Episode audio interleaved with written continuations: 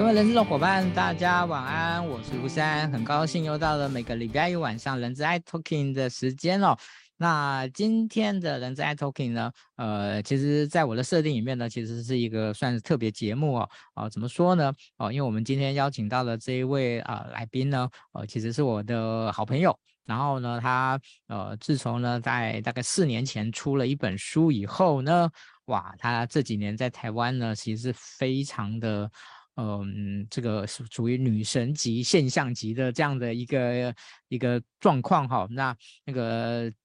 平常呢，他挺忙的，那个不好意思约他。但是呢，其实我们交情真的挺好的。那今天不瞒各位哦，这个是呃。刚好呢，今天的这个原定的的一个主题的的，然后这个出了一点状况，好，所以呢，我就很临时的呃邀请他来帮忙。那这个他真的是女汉子，虽然她是女神，她其实也是女汉子哈。哦，咱俩就非常非常那个有义气的说，没问题，三哥，那个我刚好有时间，我可以来帮忙。哦，我都那个高兴的眼泪都快流下来了，这样子。OK，好，那、但是我觉得呢，今天呢这个主题呢，刚好呢，呃，也最近呢，大家都有听到呢，这个就是呃，因为柬埔寨的这样的一个所谓的跨国工作的这件事情啊，那他最近有在在那个这个脸书上面写了一篇文章哈，那在我们会后面会仔细来聊这件事情哈，来仔细来聊这件事情啊，那那个我觉得是在整个整个跨国的工作的一个比较负面的东西，但是我觉得也很重要了，我觉得那是算是很重要的风险管理，但我们今天呢，呃，可能。不谈那么多跨呃会谈，但不会谈那么多负面的东西。我们还是在谈跨国工作以及跨国职涯这两件事情啊、呃，它可能是相同的，但它可能也有一些不太一样的地方哦。所以，我们今天的主题叫做跨国职涯探索是全视角哈。那我们邀请到的是大家所熟知的 Sandy 老师，来，我们请 Sandy 老师跟大家打打声招呼。嗨，各位呃视讯前面的观众朋友，大家好，三哥好。我刚真的被夸张到，就是三哥讲的实在太夸张了，没有那么夸张，就是还有很多很多大神在那个领域里面活跃着，我只是小小的一个工作者这样子。没有没有没有，那个呃，其实我觉得那个呃。说你是女神呢，其实我觉得呢，更重要的是说你那个气场挺很强很强，然后我觉得那个是很重很重要的一件事情这样子。然后呃，就是呃，就是给你其实各位他年纪不大哈，不要误会哈，他其实那个身体年纪不大，可是呢，我觉得他很大气啊，就气场很强这样子。OK，我觉得这个很重要的一件事情哈。然后 OK，那今天的这个直播呢，哈，今天的这个直播一样。啊、呃，我们呢会提供了两个呃年度金句的那个。这个啊环保环布袋呢啊来跟大家啊做抽奖啊，所以呢那个大家呢赶快好、把我们今天的这个呃直直播呢分享到你个人的动态，然后在下面写上已分享好，那我们会在今天节目的最后来抽出两位哈、啊，抽出两位来来这样子，OK 好，那我想呢今天的时间宝贵哦，所以呢开场的部分呢我就尽量简略一点，然后呢我们赶快来切入我们今天的一个切入我们今天的一个主题了哦，那其实我们就先来小小的暖场。一下哈，我们就先现在小小的暖场一下。嗯，其实，在跨在疫情之前呢，呃，跨国就业的这件事情，其实那时候呢，真的叫方兴未艾哇，这是一年比一年多，一年比一年多哈。那大家可能呃不知道，我举个例子啊，就是说，例如说到日本去工作的的人数呢，哦，其实最近的数字我不知道，但在疫情前就已经是呃之前的哦前五年的总和哦，其实总和的这样的一个数字哈，是非常非常的惊人。好，那呃。这个热潮呢，因为疫情的关系呢，其实被打断了。但现在的状况呢，不知道 Sandy，你你你自己的观察，你这个跨国工作的这个热潮有恢复了吗？还是说还是在大家观望的过程中？嗯。呃，是这样子哦，因为很多人他回国就是等于他要 stop 他在日本或者是在其他国家的这个工作嘛。那有人走就会有缺出来，所以说还是有人会愿意留在当地，就是不管你今天在海外的哪一个国家，他会继续留在那边工作。那对他们来说，可能就是刚好有一些人离开了，那他们也得到一些机会，会继续留下来。那通常就是会回家的，可能就是有一些家人的一些沟通啊，然后或者是他有另外的。职涯规划，所以因此他们就离开了那样的一个环境。所以你要说他是不是都没有人，也不一定，因为就当大家都离开的时候，正是他要可以去卡这个位置的时候，所以陆陆续续还是有出国工作，但是因为签证的关系，像日本，他就是在过去的两年以内，他的那个工作签证的那个可以 travel 的这个这个限制呢，它其实是有限制。那后来才慢慢放宽到呃工工作签证的人可以回去，可是有一段时间它是仅能够给有日本当地身份的，所以。会导致就是，如果你一旦回来了，你就回不去日本的这样一个状况。那很多人呢，其实已经三年没有回到台湾了。就是疫情爆发之后，因为他怕回来台湾以后，他回不去日本，他会消失，他的他那份工作会被消失掉。嗯，那你会发现，就是在最近的话，很多人在脸书上面分享，他们刚好回来台湾，是因为最近日本也放宽，台湾也放宽，所以让那些海外工作者可以回家一趟。OK。好，所以其实严格讲起来，现在其实还不能算是恢复。我想，其实大家也都知道了哈，这个其实疫情现在又有一些新的变种出来哦。虽然大家大多数人都已经打过疫苗了，可是呢，好像嗯，在整个不管从旅游也好，或者是其他的的跨国工作也好，其实。还是嗯有一些顾虑在，好、哦、顾虑在。其实我开个玩笑，现在连开实体，其实现在还是有实体的课程，还是有蛮多人有很大的抗设在这样子。对，OK，好，那嗯在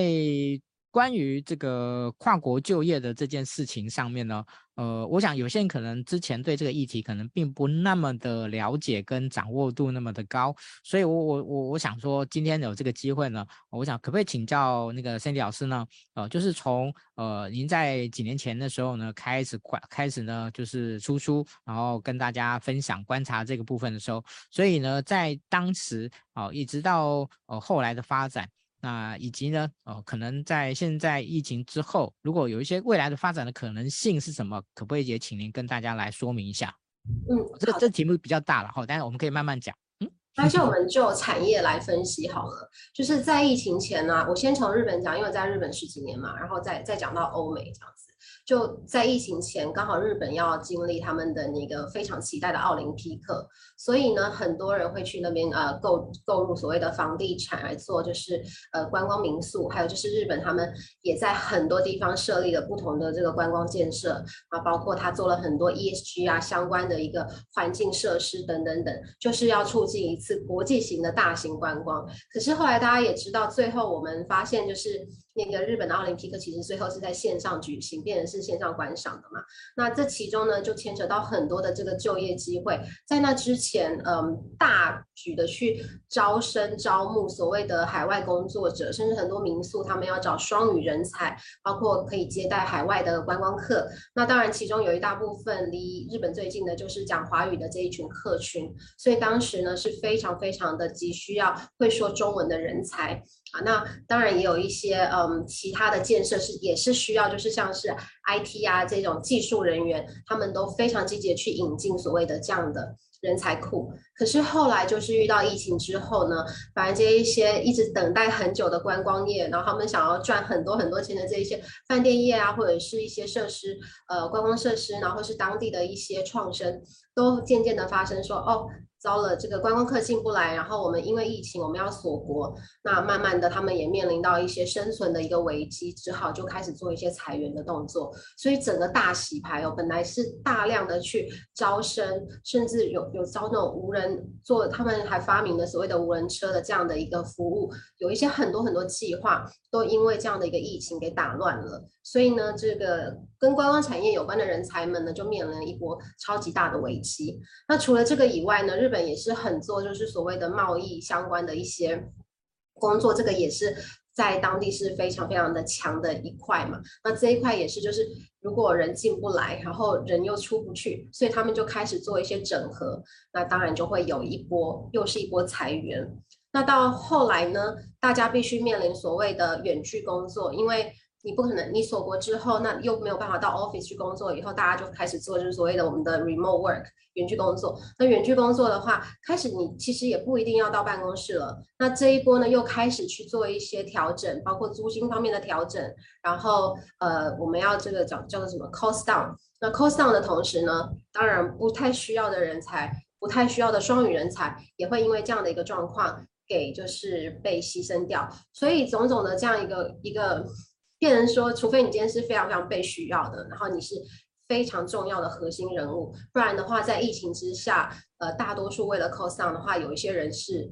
的确是被牺牲掉这样的一个状况。那这是在日本观察到的啦。那在英国的话，其实后来后段后半段的这个疫情，慢慢的大家就是呃欧欧美他们就比较偏向于与病毒共存嘛。可是相对的一样，观光产业一样是非常非常的呃没落，因为海外的人去不了锁国的关系，所以在这一块相对的就是海呃外语人才也渐渐被影响到蛮深的。那讲到另外一边相反的。因为疫情加速了所谓的科技，然后甚至我们在讲数位化的这样一个话题，所以反而变成说这些 engineer 或者是技术人员也是非常非常急需的，甚至是去支援呃怎么样把公司数据化。我们刚刚讲讲那个 digitalization 这一块的这个人才，变相对的是哦，我要加速，我要跟上转型。我们要面临不要被这个社会跟环境给淘汰，所以呢，可能企业就把预算放在这一群人身上，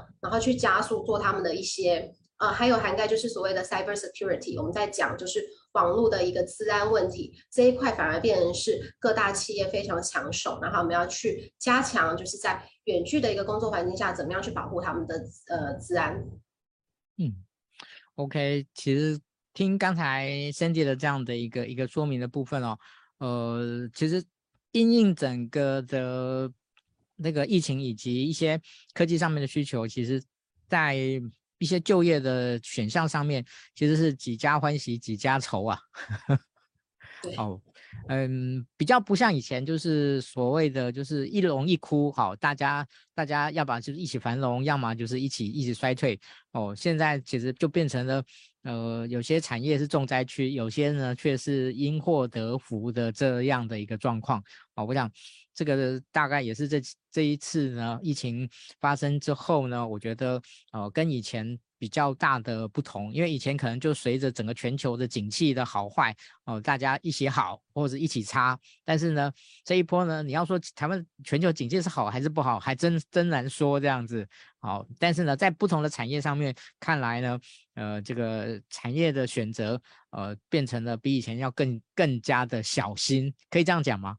可以，可以。可是呃，比起企业端，其实呃，在个人端，就是个人工作者这边。呃，一般工作者就是我们讲 employee 这一端，其实也有很大的改变。以前可能大家都会想要呃遵循所谓的传统职涯，会有很多目标设定啊，甚至你有很多很多想法。可是疫情后啊，包括欧美或是。呃，就是亚洲也是太发生太多事情了。那有些人可能面临到，诶，与家人的那种 生生死离别的那种状况，他们发现说，我们要更在乎自己活在当下的这样一个呃生活品质。所以变成说，后疫情时代，因为这个疫情，呃，大家改变了一些工作的习惯跟想法。那这部分呢，其实，在欧美也是，他们更注重了生活品质，他们更珍惜了要跟家人互相在一起的这个这个时光，所以也导致就是以前我们要就是啊，好，公司说什么，我们可能就会尽力去做，或者是呃。牺牲自己的工作生活，然后然后想尽办法，就是要去拼到一个组织上面的位置。可能现在不太是这样子了，所以也变成因为这样的一个习惯改变，消费者习惯改变了，那企业端也开始做一个转型。另外一个转型，除了数位转型之外呢，文化转型上面也非常的重要。开始大家会考虑企业文化，那甚至我们在讲说，嗯，这个 employee branding，开始去呃形塑一些我们跟别人不一样的这种。环境，然后让大家可以有更清楚，就去选择你想要去的一个企业，这样的一个状况出现。谢谢 Sandy 老师。好。我刚才呢，把 Sandy 老师呢，就是之前出的呃呃二零三零那个转职地图呢的连接呢，也抛在那个我们今天的直播下面哈。哦、我想那个这本书呢，其实算绝对算得上是这几这几年呢，呃最畅销的职涯书之一哈，职涯书之一。哦、那在这边呢，我还是再推荐一次哦、给给大家哦、如果大家有兴趣的话呢，现在还是可以买得到的。哎，这个这本书呢，很值得一看。OK，好，那也是因为这本书跟那个 Sandy 老师结下的这个缘分哈，他当时在写这本书的时候呢，呃，就是从日本那边呢，我们就就通了电话，然后做了一些了解这样子。OK，好，那接下来呢，我们来谈一个我们在开头的时候呢所提到的，就是柬埔寨的最近非常是一直热热搜，不断的新闻不断的在在演哦，不断的在揭露、在披露的这个部分。好，那其实我想这个其实是以前我们在谈跨国就业的时候比较少谈到的，就是有所谓的跨国就业风险。好，当然你在本国也有这个风险啊，不是任何地方就业就业就有风险。好，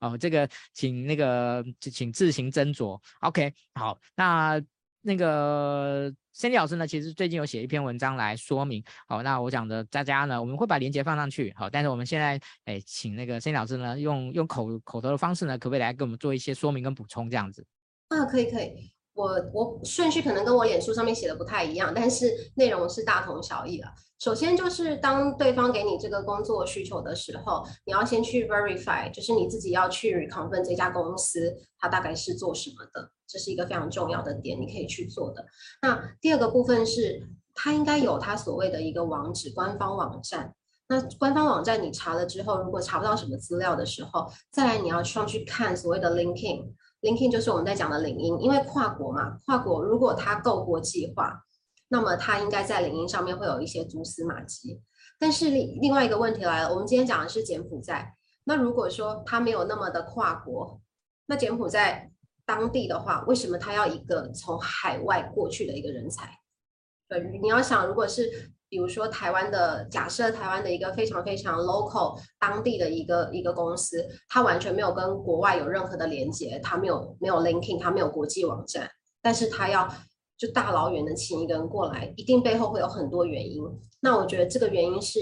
要必须要靠求职者自己去探索的，因为很多东西都可以伪装，比如说网站可以是假的。然后就我们今天也看到诈骗集团，他们也开始升级很多这个 role play 的手法，甚至就是一群人演给你看嘛。所以当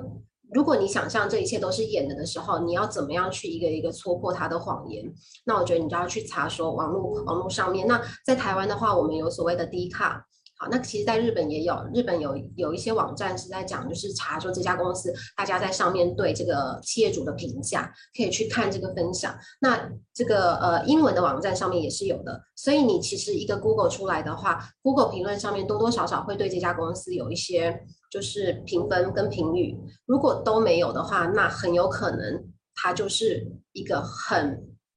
就没有任何证据可以让你去评估的一个状况。那姑且我们不能算它是不好，因为我们没有任何证据。可是它的确没有任何好的点帮让你让它加分嘛，这是一个。那再来就是你可以把它给你的这一个信的内容一比一的复制，然后贴在 Google 上面 search，因为他们通常如果他们广发的话，他们不会一封一封的去客制内容。一定是群发，复制贴上群发，所以你去复制贴上，你会发现很多人都收到这样的一个，他们叫做 spam，就是垃圾或是诈骗信件，你可能就可以去查到一些蛛丝马迹。然后另外一个点呢，就是通常他跟你谈完之后，但是签约的公司跟你们在谈的这个集团或者是企业的公司名字完全不一样。这个时候就要很小心。那他可能可以跟你说，我们我们是非常有规模的，你可能是隶属其家其中一个一个单位或是什么的。那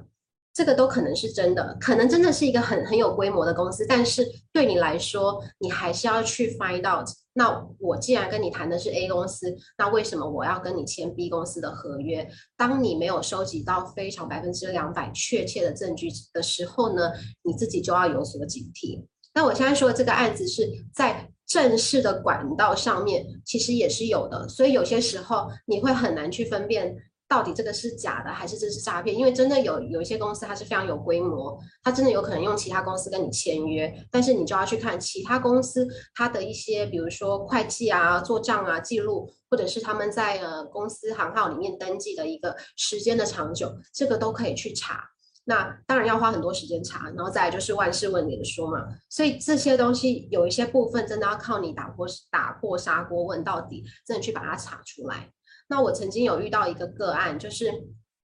他这个是很好的工作，就是算是高阶主管的工作，然后他也谈的差不多，然后然后也告诉他说有什么什么，他都有去查了，可是他最后觉得。好像里面的成员他去看了一下，都来自不太一样的公司背景，因为 LinkedIn 上面可以去追溯，所以他最后他还是觉得怪怪的。那因此那个那位人选他就决定不去了。所以说，最后的决定权是在是在你身上，但是你一旦去了以后，就很难被救了，这是目前的一个问题。因为大家也看到新闻嘛，你一下飞机就会有人拿着一个牌子说你是 VVIP，那你一旦就是到了对方的手里，那就很危险。所以说，在跨国，如果你去一个不是很熟悉的国家，然后当地你又没有一个你自己的一个备案或是资源，完全是靠对方的安排的话，这是一个非常高风险的，真的要自己再三评估。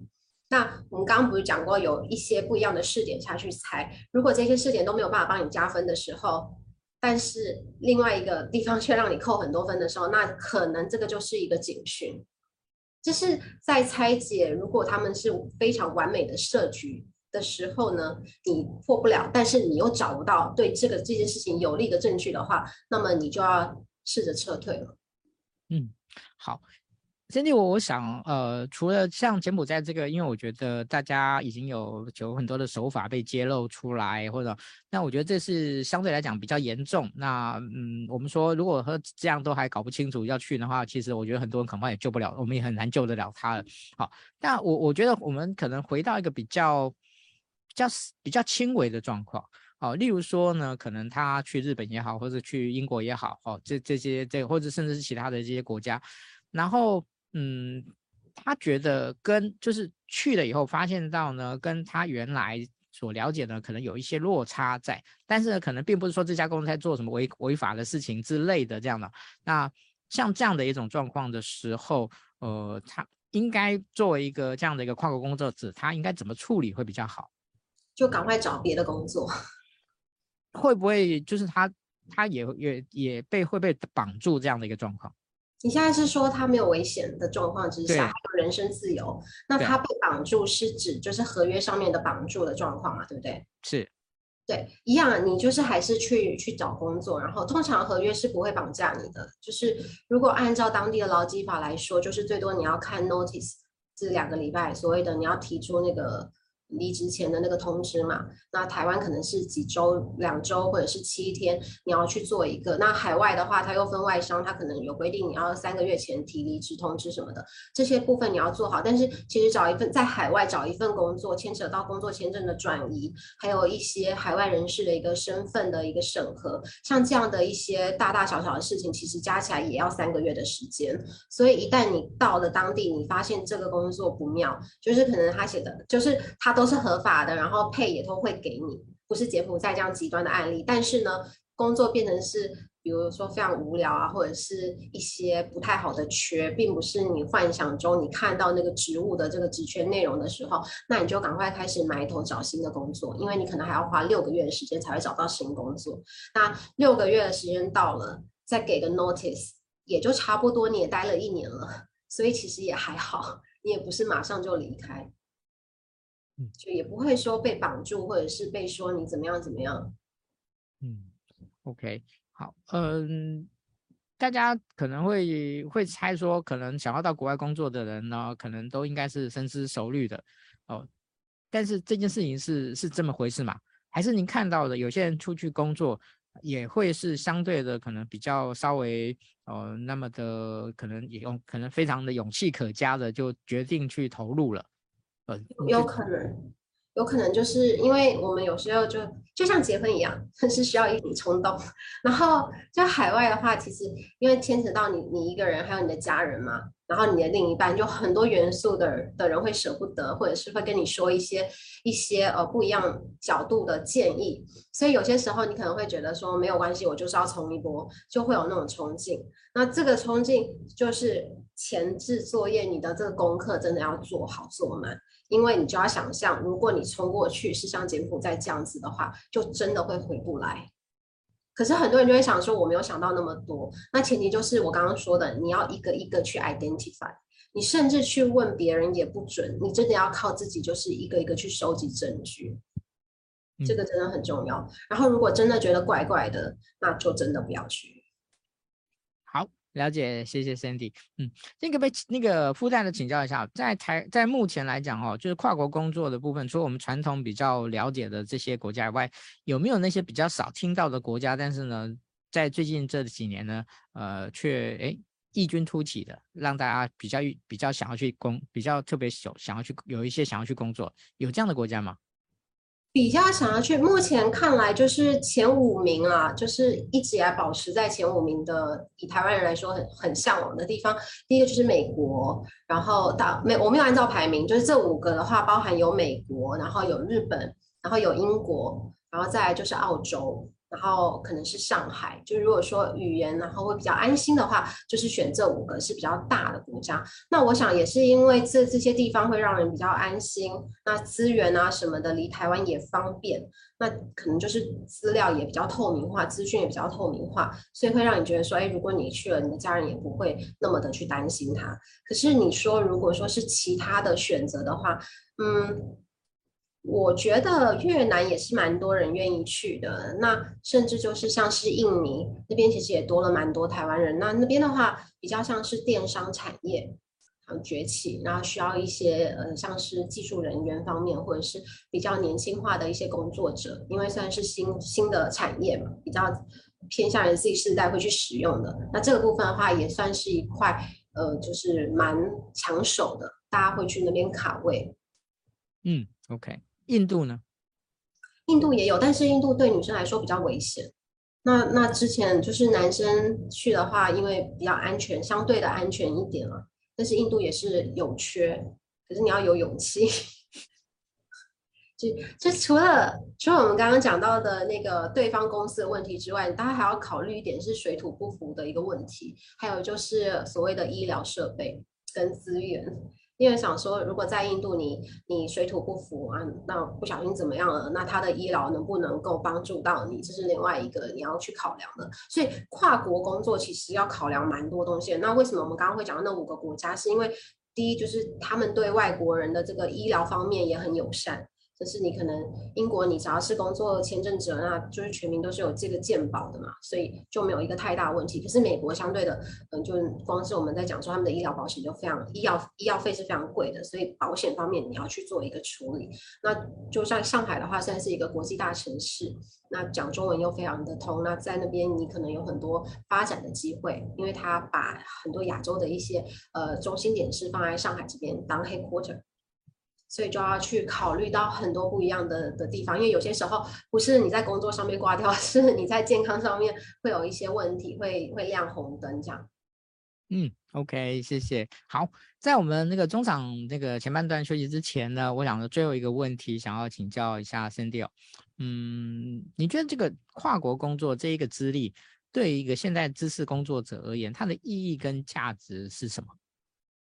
我觉得跨国工作其实要讲到的是文化理解的这一块，因为你要想到今天这个这个产业，或者说你今天回到台湾，为什么台湾的这个产业，呃，台湾的这企业要要聘用你，是因为你曾经跟当地的什么什么有相关的经验，所以你可以去当窗口，或者是你可以做开发。那相对的，今天为什么我们刚刚讲到日本，它需要用到会讲国语的人？当时是因为观光业非常的有需求。可除了这个以外，可能进出口贸易它需要有一个会讲中文的桥梁，那不是单纯的一个语言上面的翻译，它可能是文化上面的一个一个翻译跟沟通。那今天你有这样的一个跨国经验的话，相对的你会比较理解双方在想什么。那这个会用在比如说谈判上面，或者是有有一个 case。你要把它 close 的时候，透过你一个比较圆滑的一一个方式，可能可以促进彼此的这个交易，这也是有可能的。所以这跨跨国经验就蛮有趣。那你相对也可以去探索，诶，不同文化的国家的人，他们对什么样的一些点是在意的？那他们对什么样的点是非常的敏感的？然后可以去做一个策略上面的安排，就很多不一样的点可以去发展。OK，谢谢。好。那我想那个先请 Sandy 呢休息一下，好，那我们那个在中场报告完以后呢，我们再回到现场来访问 Sandy，嘿，谢谢。好，好，那请容我分享一下我的画面。好，那今天呢很高兴呢，我们邀请到啊，这个职涯圈的我心中的女神啊，那个之一，好加之一好了，不然的话，那个大家可能会有人会有人会跟我抗议说，那个、什么啊哦，这个，但是那个女神之一绝对没有问题的哈。好，那个千千老师呢来跟大家分享哦，那个跨国职涯探索的全视角。好，那帮我们分享我们今天的直播呢，到你个人的动态写上已分享呢，我们在今天最后呢会抽出两个呃那个环保帆布袋给大家。OK，好。那我们在这个月呢，我们的冠名赞助呢是由我们的策略合作伙伴 Kano 的 Library 呢啊、呃、来做。那他们是呃目前台湾呢在企业知识研习的这个很大的一个平台哦啊，台开港日热门的电子杂志在上面都有哦。那他们在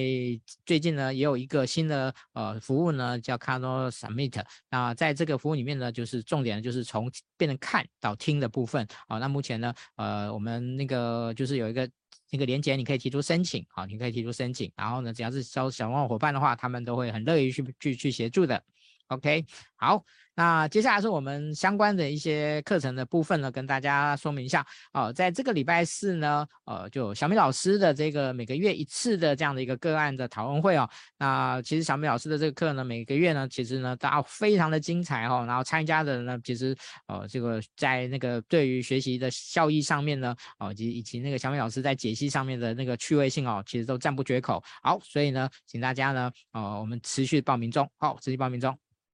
好，那在下个礼拜呢，我们礼拜三呢，呃，那个松怡的人才发展的这个测评的讲座呢，也正在招生之中。好，欢迎大家呃来报名。好，那应该会报到这一周、呃，这个呃这一周应该是礼拜三左右哈、我们就会报名截止了。OK。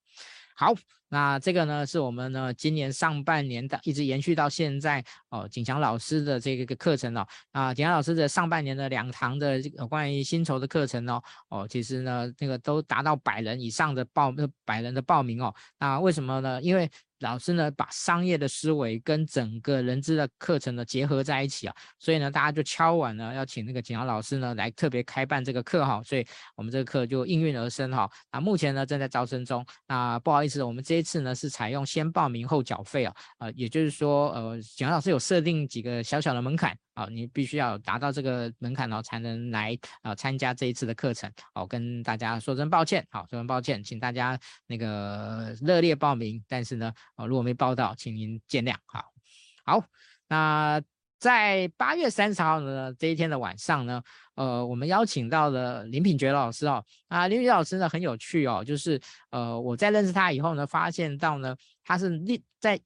在努力推广呢，这个元宇宙呢的一个入，一个一个很重要的软体的这样的一个专家。好，那我就跟他说，哎。人资能不能做，能能不能学习这个哦元宇宙的这样的这个软体呢？他说没有问题，他说不分文理科都能够上手的这个元宇宙创作的课程，那我们就这样子决定呢，来开了这个入门班哈。那在八月三十号呢，在小周末的这个新总部的部分呢，啊，我们呢在最近呢开始在招生了哈。那这个因为那个要手把手的教了哈，所以呢，呃，人数呢就不能太多，好，不能太多，只有三十位哦，所以呢，这个大家有看到的话啊，如果额满了，其就也也也就只好等下一班了。好，谢谢，感谢。好，那这个啤酒游戏是我们每一年的重头戏哦，在九月三号呢，呃，思珍老师呢要带领大家来体验一下哦，这个桌游的经典哦，在。大家都还不知道什么是桌游的时候呢，它却已经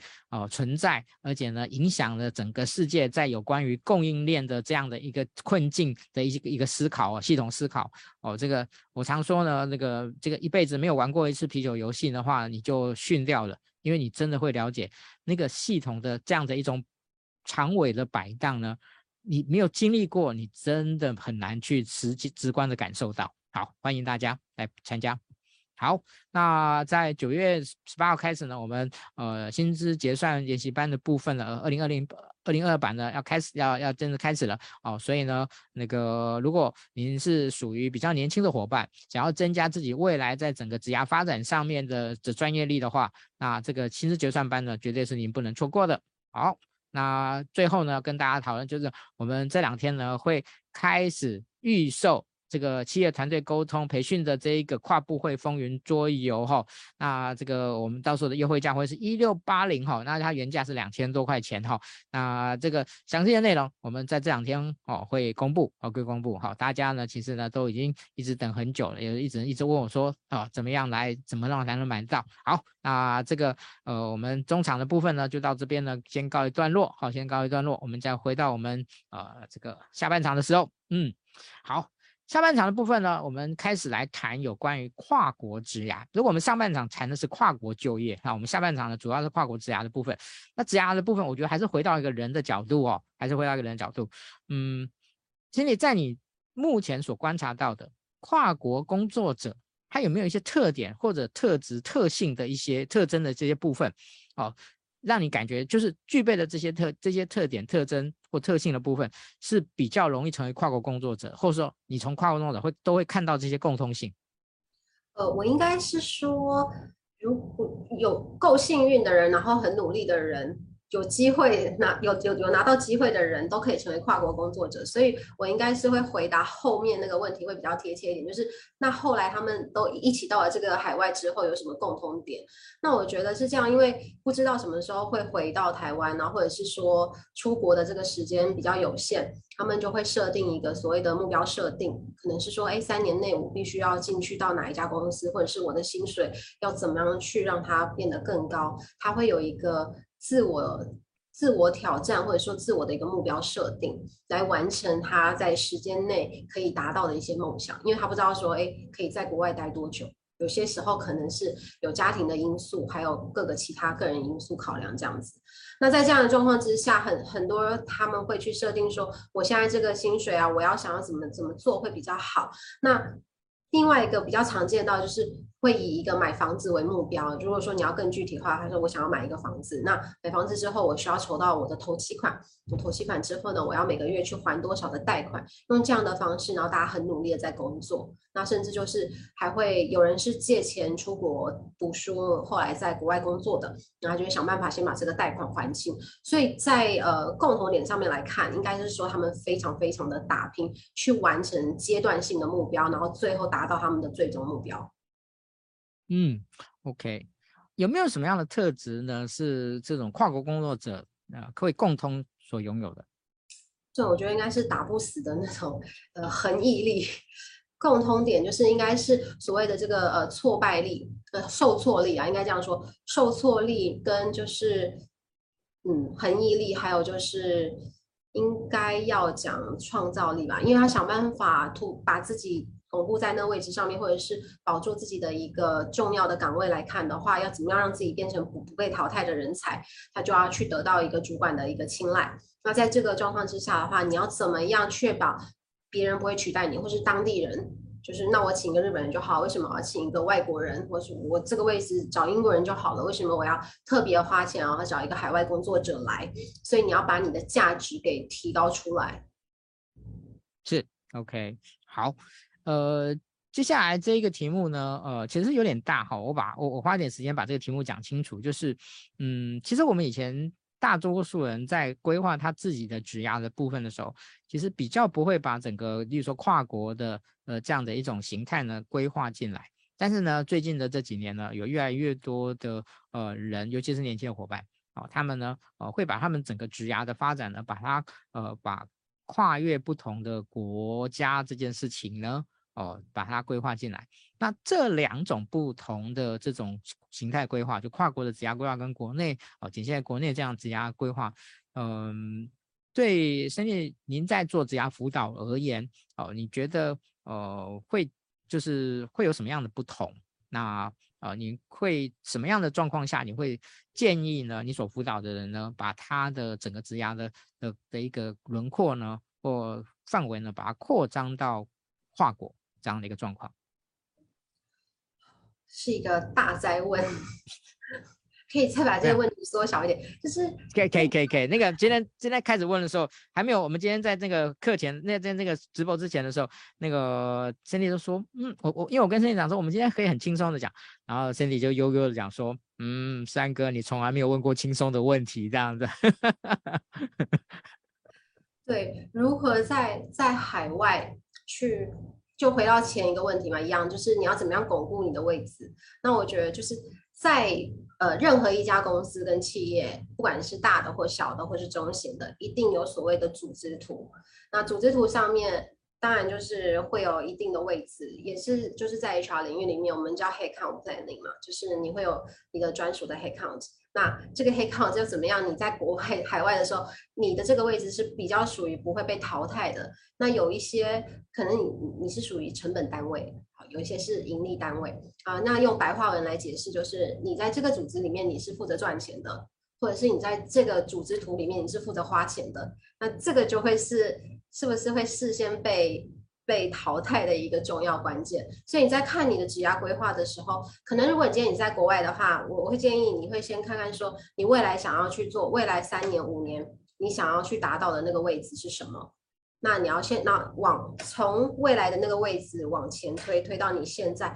你要做什么样的一个转变或者是跳板，才能够去升级到你要做的那那个位置。那比如说你想成为一个。比如呃，行销的头好了，marketing head，行销总经理好了，那可能在那之前，他还有两层的关卡要过，可能要先升呃行销资深专员啊，然后再从行销呃。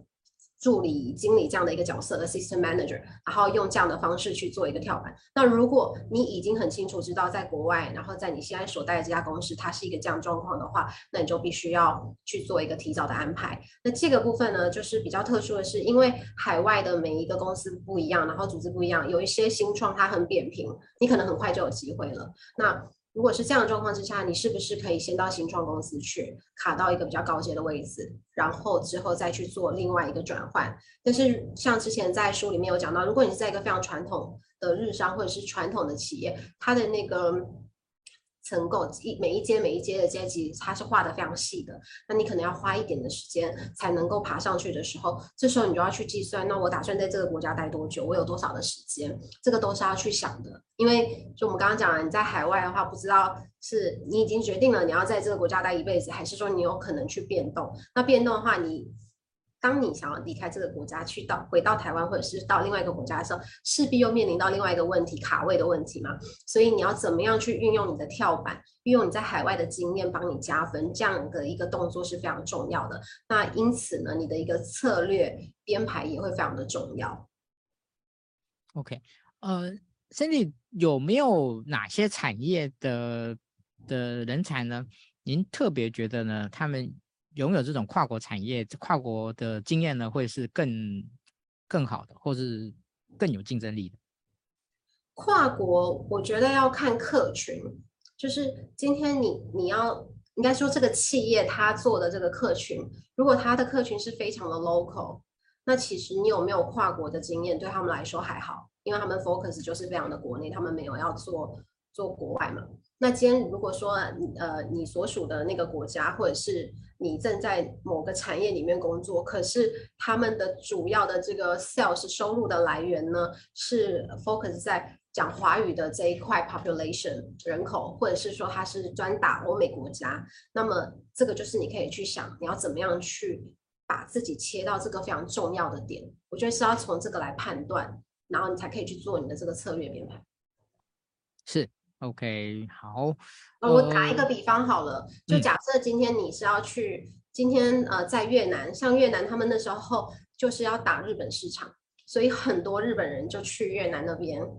呃很多年轻人可能二十六岁、二十七岁的呃年轻日本人，他们就去了越南，然后他们去卡那个位置，因为在越南他们要打日本的市场。所以对对越南的这些企业来说，这些日本人都非常的珍贵，然后这些日本就会在当地就是就可能拿到一些比较高阶的位置，或者是比较受重用的一些培训。那相对这些二十六岁、二十七岁的呃日本的工作者，他们可能如果在当地的话，可能只会做到一些非常基本的一些工作，因为既就是受限于组织的一个框架。那一样的这样的一个概念，你把它放在不同的国家。那今天如果说他是要打华语市场，或是他是要打台湾市场，或者是中国市场，这些都不一样。那今天他要打中国市场，但是你曾经有在中国工作过，那可能也是一个加分。所以就要去看到底这个跨国，然后对方他想要是想要什么样的一个背景，这些都要纳入考量。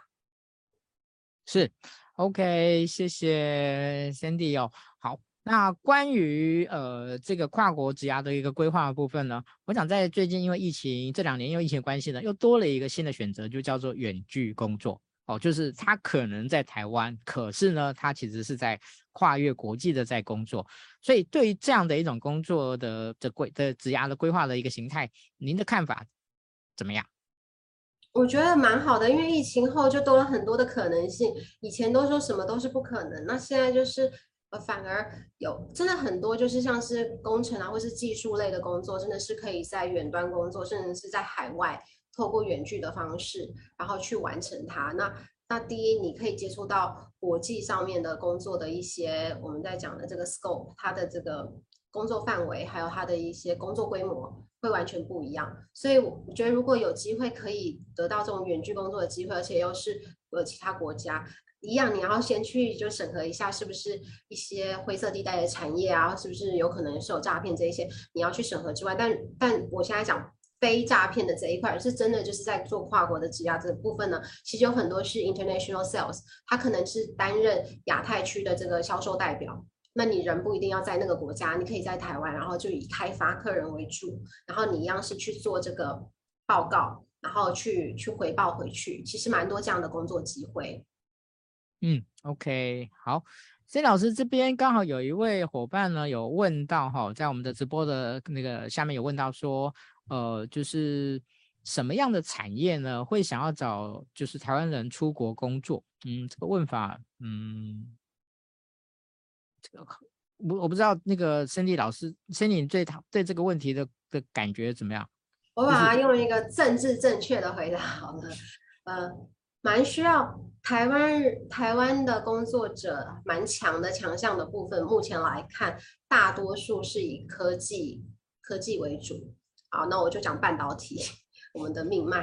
所以这一块可能是呃海外会非常想要得到的台湾人才之一。但是我们有受台湾的保护，不能不能乱挖台湾的人去国外做这个这件事情。所以呢，这就是这，但我们现在不讲。法律的这一块，我们就讲说需求来看，台湾的确就在半导体这边是非常强项的。那另外一块的话，就是呃，像是 UX designer 啊，或者是这种 technical 呃 front end engineer 这一块，或是 AI 产业这一块的这个工作工作者，其实也是需求蛮高的。但他不一定是要台湾人，但现在看起来就是以这种 AI 或者是技术值呃比较强的这个人才来源呢，通常是在华语国家偏多。所以说，像是日本也很缺呃机器人的这种呃人才，那相对的这就数学，因为可能跟写程式数学很蛮有关系的。那华人的那个数学又特别好，所以他不一定是台湾人，他可能是从中国那边挖，那他也可能是从呃华侨，但是数学很好的，所以这一块是一个。那如果你是文组的话呢，就要来看那文组到底是会希望台湾人去国外工作的话，那你就要看。你是不是有当地的语言优势？然后他们是不是要来打这个日本的市场？呃，sorry，打台湾的市场。那我举例来说好了，之前就是像日本的话，它有很多那种化妆品的产业，那它这个品牌可能还没有像 Shiseido 这么样的成熟，可是呢，这一块的确是他们非常注重的，他们认为台湾是非常有市场的。好，可能是就是需要台湾的人才，然后过去来帮忙做这个，包括行销上面的一些工作，数位行销啊，设计这个 YouTube，因为整个 mindset 不一样，你设计出来的广告创意也不太一样。那怎么样可以去 localize 这件事情，这是一个。那再来另外一块的话，会像是线上游戏的部分。那游戏产业也是蛮走这种在地化的感觉，就是你要很懂当地人的一个思维，就所谓的当地人就是这个 local 的人，打起来要有那个感觉的时候，他没有办法去揣摩这个国家文化会让这一些国家的人打什么游戏会有什么 feel，你知道吗？所以呢，在在就是做这样的一个想象的时候，他们会需要一个在地化的人才来帮忙一起设计游戏，然后或者是把既有的游戏把它再转变得更 local 一点。那你可能就是会会被需要的，这样子你应该是可以回答到刚刚那个问题。嗯，非常政治正确。有一件事我确认一下，呃，有关半导体人才的部分，我知道那个对岸这件事情是是是有法令上面的，其他国家也是吗？其他国家好像还没有。哦，应应该是这样，因为我想说，刚才你提到说，嗯，其他的国家，呃，是不是也有受到这样的限制？我印象中好像没有。OK，但我想应该就是不久以后可能会有，也是我们的重要命脉。嗯，对啊，现在真的是，嗯，对，而且现在就是变化非常快嘛，所以就是很多东西你就要非常快速的去处理，所以就是我觉得人才你到海外，他们到底要什么人才？其实现在跟以前不太最不一样，就是他需要你能够马上举一反三，然后应变力非常强的啊，这个已经不分国籍了。就是需要能够，因为很多人没有办法马上上手，他会觉得好像天崩了这样，为什么突然一切都改变了？所以反而如果你是这一块反应非常快，你可以马上想出新的市场策略，然后你去应变新的这个市场的话，那其实也会成为是一个蛮注重的人才之一。嗯，OK，好，那个。在接下来，我们还有点时间哦。我们有两个活动呢，呃，我们要特别来推荐给大家。呃，一个是我刚才已经贴在我们的那个下面的的一个留言上面呢，是呃，就是天下呃文天下杂志呢，他们今年呢，哦，花了重金呢，邀请到呢大家都知道的，只要你是人资人，你不应该不知道这个名字，就叫 UH 哦，就是啊、哦，人资的这个。祖师爷不能讲祖师爷，就是在我们说在现在这最近这三四十年来人力资源的发展上面呢，基本上很难绕出他的他所划定的区域这样子。好，那他在三十号呢，八月三十号的时候呢，有一场线线上的这样的一个呃一个活动。好，那天下杂志呢，这个呃他这个活动的呃推广上面呢，其实不遗余力哈。那他也跟小周末合作啊，提供小周末呢就是。在八月二十五号之前呢，你现其实现在早鸟价已经过去了，但是呢，小周末还是可以要、有早鸟价，好，所以这个部分呢真的很难得。然后呢，这个课程里面呢，除了这个直播以外呢，它还有包含这个 Edico 的陈董事长的这个四人的这样的一套整个线上的学习的部分。好，线上学习的部分，好，那我觉得是非常超值的哈，所以先那个跟呃小众的伙伴推荐给这这个大家，好，推荐给大家这一这这一场活这场活动。好，那除了这场活动呢，接下来呢就是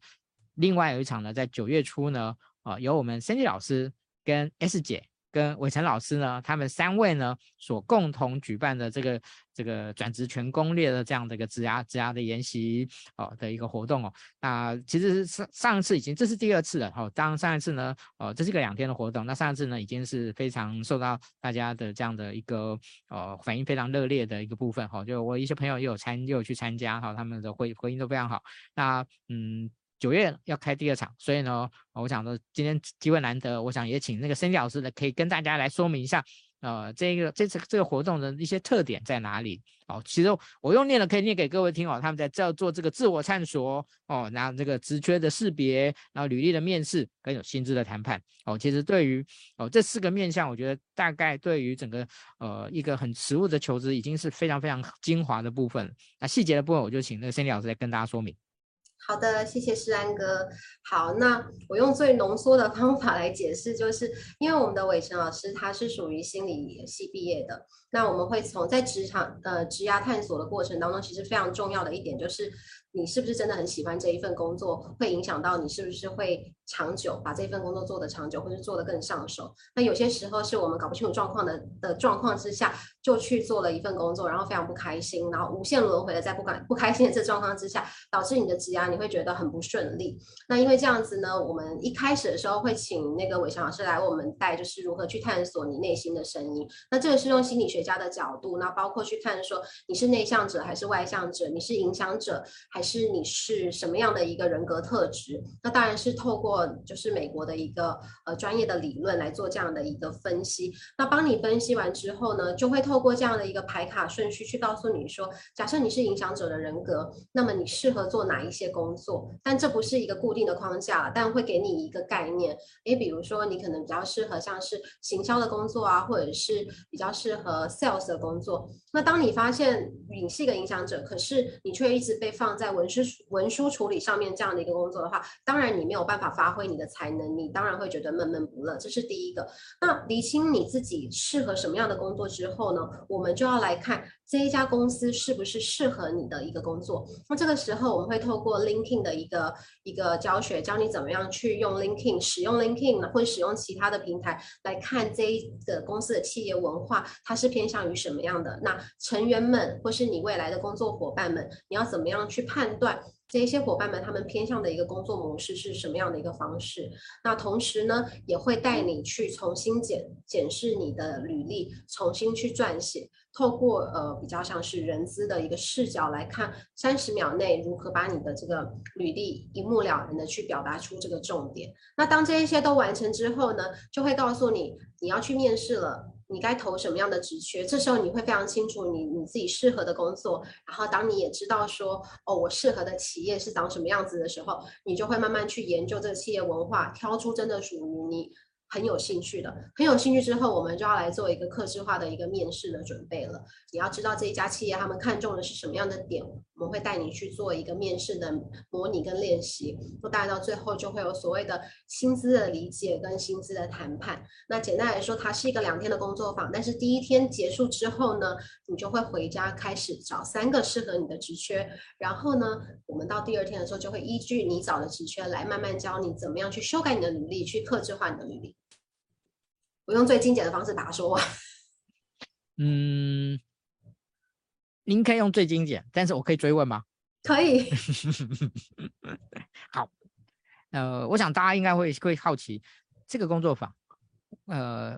跟其他的类似这种职涯的辅导工作坊，它可能最大的差别在什么地方？最大的差别就是你会，我们我们在这个工作坊里面，因为是小班制，就二十个人，然后。然后最多只能二十个人，太多也不行。然后你会带带你的职缺进来，我们就是真的是关起门来，那讨论，然后去研究说你这个职位需要什么，然后去帮你的履历修改成就是符合对方想要这样，但不不是捏造啊，是把你既有的东西透过一个。更就是能够帮你更表达的更顺利的方法，把它呈现出来，这是一点。然后第二点是我们在过去的学员当中，真的有人成功的转职，然后也成功的就是从他所在的工作去到了他梦想的工作，比如说从国内的企业转到外资企业去工作。那这个过程当中呢，他会发现其实有很多方法是他之前没有没有看到的，或者是他在撰写这个关键字上面他没有用对。那这个部分是我们会带你去做。那当然就是。还有就是呃英语的方面，我们是同时帮你看国际上面的工作机会。嗯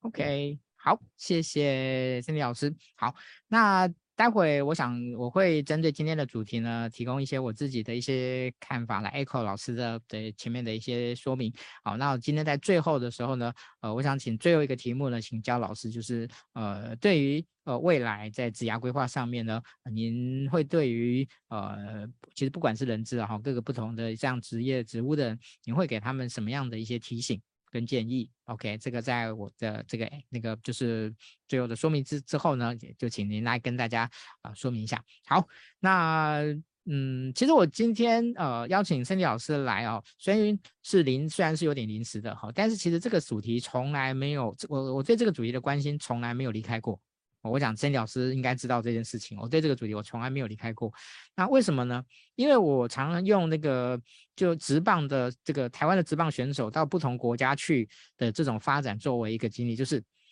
其实我们的职棒选手可能带着他的能力，可能某个职棒选手能力他其实没有差太多，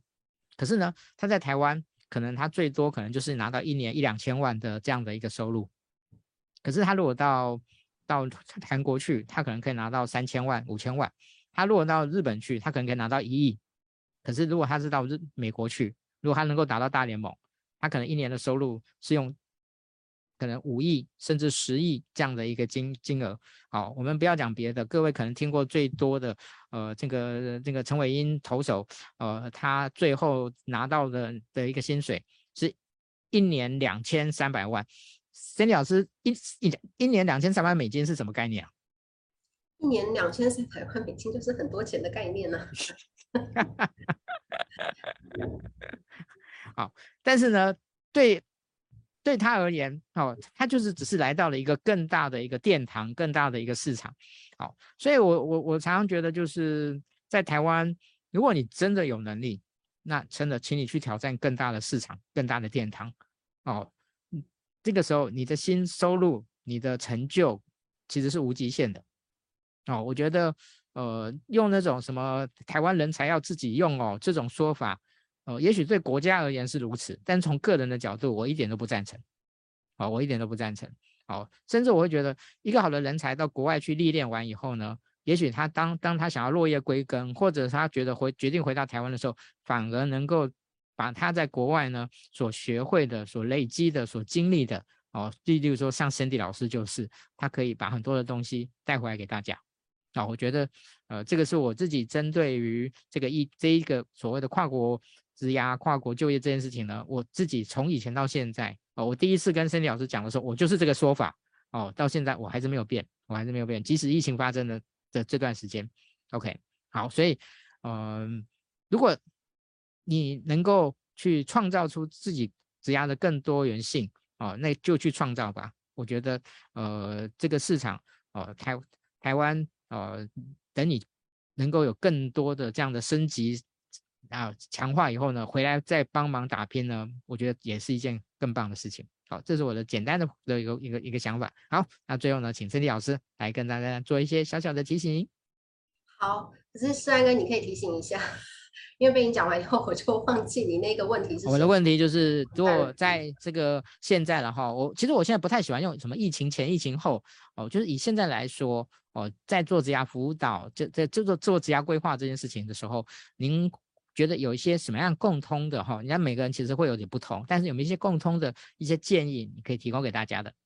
我觉得是这样子，就是你要，虽虽然这讲很